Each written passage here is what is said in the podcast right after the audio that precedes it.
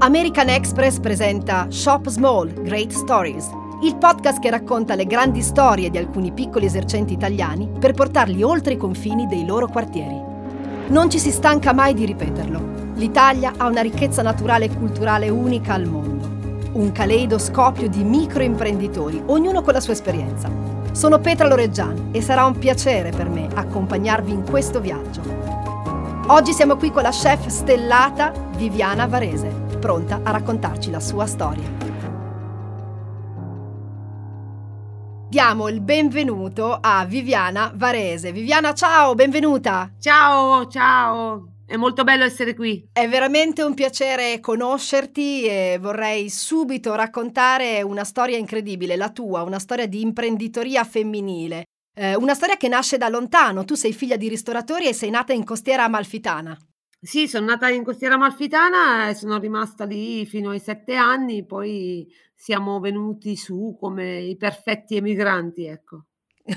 Quindi quando dici siamo venuti su ti sei trasferita al nord. E dove ti sei trasferita? Ma all'inizio ho fatto un giro di tutte le province più piccoline della Lombardia, Brescia, poi Pavia, fino ad approvare a Lodigiano. E poi da grande invece sono arrivata a Milano. Quando è stata la prima volta che hai messo le mani in cucina? Ma credo che intorno ai 7-8 anni, iniziando a giocare un po' con gli impasti della pizza, perché mio padre faceva anche la pizza, quindi in realtà ho iniziato molto presto perché vivevo in un ristorante, a 13 anni io ero la pizzaiola, capo pizzaiola del, del, del ristorante di mio papà eh, parliamo anche di un'epoca diversa dove comunque collaborare con la famiglia anche da, da, piccolini a 12 anni, a 13 anni era una cosa assolutamente normale e io sono molto contenta di averlo fatto perché mi ha formato subito come persona innanzitutto. Vent'anni fa, quando eri molto più giovane, no? Lavorare nell'alta cucina o in generale per una donna entrare in cucina, com'era? Si poteva fare? Era vietato? Era una situazione difficile da gestire? Allora, io 27 anni fa, proprio perché volevo imparare un po' di più, non avevo fatto l'alberghiera perché avevo fatto le magistrali, decisi di fare uno stage da Gualtiero Marchesi. Dopodiché rimasi un qualche mese in più perché mi chiese di rimanere perché avevano bisogno di personale e quella è stata la mia unica esperienza quando avevo 20 anni, appunto in un, in un tristellato. Eh, chiesi a qualcun altro all'epoca con tre stelle, parliamo di un momento in cui gli stellati erano veramente pochi e nessuno quasi sapeva che cos'era la stella Michelin eh, e mi fu negata l'opportunità di entrare in una cucina perché ero donna. Senti, quella è stata forse una prima forma di discriminazione per quanto riguarda la tua vita personale. Ce ne sono state altre? Ma la discriminazione, la prima in assoluto è stato il fatto di essere meridionale. Dopodiché eh, sono diventata obesa, quindi è un'altra schermatura che comunque ti crei e la società crea, perché comunque è sempre il diverso che hai davanti, quindi la bambina meridionale, la, la ragazzina obesa, quindi diversa. E dopodiché, vabbè, intorno ai 19 anni mi sono scoperta omosessuale, quindi parliamo sempre di 29 anni fa quando io pensavo di essere l'unica in tutta la provincia, ecco. non esisteva internet, non esisteva il modo di poter mm, vedere che c'era un mondo che comunque era anche simile a te. Che cosa ci, ci rende essere diversi? Ci rende migliori, ci rende speciali, ci rende più creativi? ci rende persone uniche e devo dire che brutto essere eh, non diversi, cioè si è troppo uguali agli altri, ognuno deve splendere per il proprio sole che ha dentro, ecco. Cioè, io credo che, che sia come o anche una verdura, se una, cogli una melanzana dall'orto, che non è un orto eh, standardizzato, è una diversa dall'altra e magari ha un sapore diverso dall'altro. E vivere in questi ambienti così eh, colorati, così diversi, con persone di tutte le nazionalità, con persone di religioni diverse, in realtà è una grande eh, scuola e palestra per questi giovani ragazzi che vengono da me e eh, credo che l'esperienza di Viva o di Villa Dorata gli rimanga per sempre indelebile nella loro vita. Ecco Viviana, parliamo del progetto Viva. Io sono Viva. Come è nato questo progetto? Allora, diciamo che io ho tre progetti. Il primo in assoluto è Viva, perché è il mio ristorante, una stella Michelin a Milano. L'altro è l'altro ristorante che, dove lavoro con il territorio, anche lì con una cooperativa sociale facciamo un orto meraviglioso che si trova in Sicilia e che si chiama Viva Villa Dorata. E dopodiché è nato questo progetto da pochi mesi, ma è, è, nato durante l'ultimo lockdown, che si chiama Io sono viva, quindi un termine molto forte che abbiamo deciso di, di utilizzare anche nei confronti dell'ingrediente, quindi io sono il gelato, io sono il pistacchio, io sono la pastiera, questo io sono che questa affermazione di essere e di esistere è molto forte.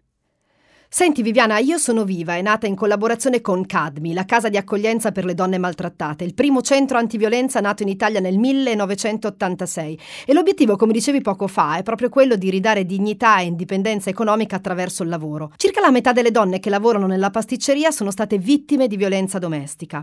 Che tipologia di donne sono? Che cosa cercano quando vengono da te? Io credo che loro cercano intanto un lavoro, praticamente un lavoro, una busta paga, un, il bisogno di, di, di, avere dei soldi e attraverso questo appunto rendersi indipendenti e quindi magari ricominciare una vita, perché guadagnare è importante. Quello che cercano io da me poi io non lo so, nel senso che eh, spero che, che, che, che, piaccia il progetto e che vogliano sentirsi parte di questo. Sono comunque donne forti perché hanno capito che è importante lavorare e non, è, non vale la pena avere, diciamo, eh, redditi, sussidi. Sono donne che, che, vogliono essere indipendenti anche dall'assistenzialismo, ecco, questa è una cosa molto importante. Quindi io credo che sono donne che magari non tutte staranno con me tanto tempo, ma magari faranno un percorso. Quindi a volte devono capire anche se, se è una cosa che, che, gli piace fare. Comunque adesso una buona parte sono rimaste con me, sono ragazze molto contente, che stanno comunque imparando,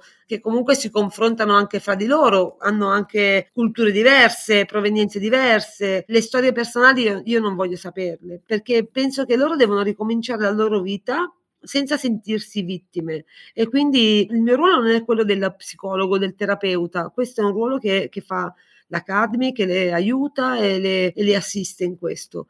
Il mio è un ruolo di un datore di lavoro che decide di fare un progetto con loro che è molto concentrato sul qui e ora, è molto concentrato su quello che bisogna fare e quello che non bisogna fare e quindi come lavorare e come fare un lavoro. È la stessa cosa che io, io faccio con una persona che viene a lavorare da me, eh, un uomo o qualsiasi sia la persona, non, non, chiedo che cosa è successo nella tua vita o, o, o chiedo cose molto personali, sono molto eh, attenta a non entrare in questo. Senti Viviana, come è stato accolto dalla comunità, dal quartiere, dalla città il tuo progetto? C'è stata collaborazione? Sei stata guardata magari in modo strano? Eri quella particolare che faceva lavorare donne particolari? Ma guarda, io eh, mi ricordo quando abbiamo aperto sia in Lagosta che in Kramer, eh, abbiamo aperto con grande gioia di alcune persone che venivano lì e facevano il tifo. Devo dire che è stato veramente bellissimo. E poi anche con tante persone che pensano che tu lo faccia perché hai un secondo fine. Io non ce l'ho un secondo fine, io faccio imprenditoria. Quindi eh, il mio fine è quello di formare persone, anche che non l'hanno mai fatto. Se lo posso fare in modo etico, sono molto più felice perché questa pandemia mi ha insegnato che noi ristoratori imprenditori de- dell'Oreca possiamo perdere tutto da un giorno all'altro. Quindi se io mi devo mettere a fare progetti, lo voglio fare che hanno uno scopo anche un pochino più alto. Ma rimango imprenditore, eh, io spesso lo dico, io non sono un, bene- un ente benefico, io non, non, ce li ho i soldi per far beneficenza, ma il mio tempo lo sto donando alla formazione, lo sto donando eh, retribuendo queste persone, quindi loro vengono assunte e poi vengono formate. Quindi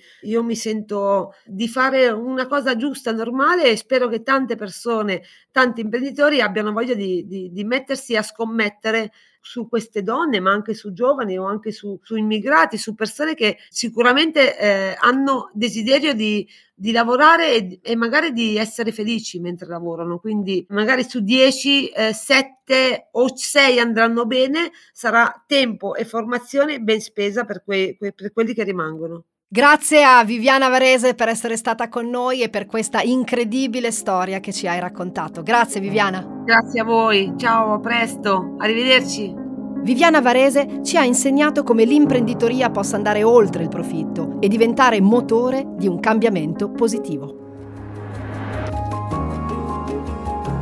Se vuoi scoprire altre storie di piccoli esercenti che hanno reso grande il nostro paese, ascolta le altre puntate del podcast Shop Small Great Stories.